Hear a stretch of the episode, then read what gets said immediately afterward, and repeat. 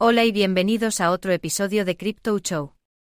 Hoy hablemos de Wire, una plataforma de criptopagos y se cierra en medio de las presiones del mercado bajista. El reciente anuncio de Wire, una plataforma de criptopagos con sede en San Francisco, que cerró después de casi una década de funcionamiento, ha provocado debates sobre los desafíos que enfrentan las empresas en la industria de la criptografía durante las condiciones del mercado bajista.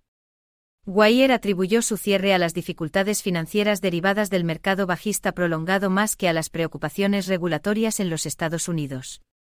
Este artículo explora los factores que llevaron al cierre de Wire y destaca la tendencia más amplia de las empresas de criptomonedas y blockchain que sucumben a las presiones de un mercado bajista. En una publicación de blog del 16 de junio, Wire declaró que había tomado la difícil decisión de cerrar las operaciones para proteger los intereses de sus principales partes interesadas y clientes. La compañía alentó a sus usuarios a retirar sus activos de la plataforma antes del 14 de julio, indicando que luego se establecería un proceso separado para recuperar los activos restantes. Además, Wire anunció que sus activos estaban disponibles para la venta e invitó a las partes interesadas a comunicarse con 88 partners para realizar más consultas. Los problemas financieros de Wire comenzaron antes, cuando Bolt, una empresa de pago con un solo clic, canceló sus planes de adquirir Wire por 1.500 millones de dólares en septiembre de 2022. Este revés probablemente tensó la posición financiera de la empresa, lo que generó desafíos posteriores. En enero de 2023, Wire enfrentó más dificultades cuando Juno, un proveedor de rampa de entrada de moneda fiduciaria a criptomoneda, instó a sus usuarios a autocustodiar sus activos debido a la incertidumbre que rodeaba a Wire.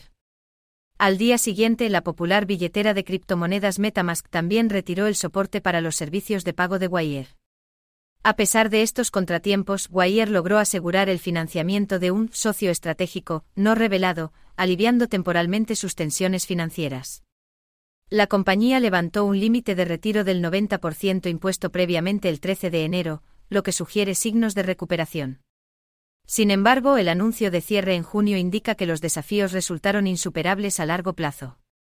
Vale la pena señalar que Wire ya había despedido a 75 empleados en enero, lo que indica los esfuerzos de reestructuración interna para hacer frente a las dificultades financieras. El cierre de Wire se suma a una lista creciente de empresas de criptomonedas y blockchain que han sucumbido a las presiones del mercado bajista.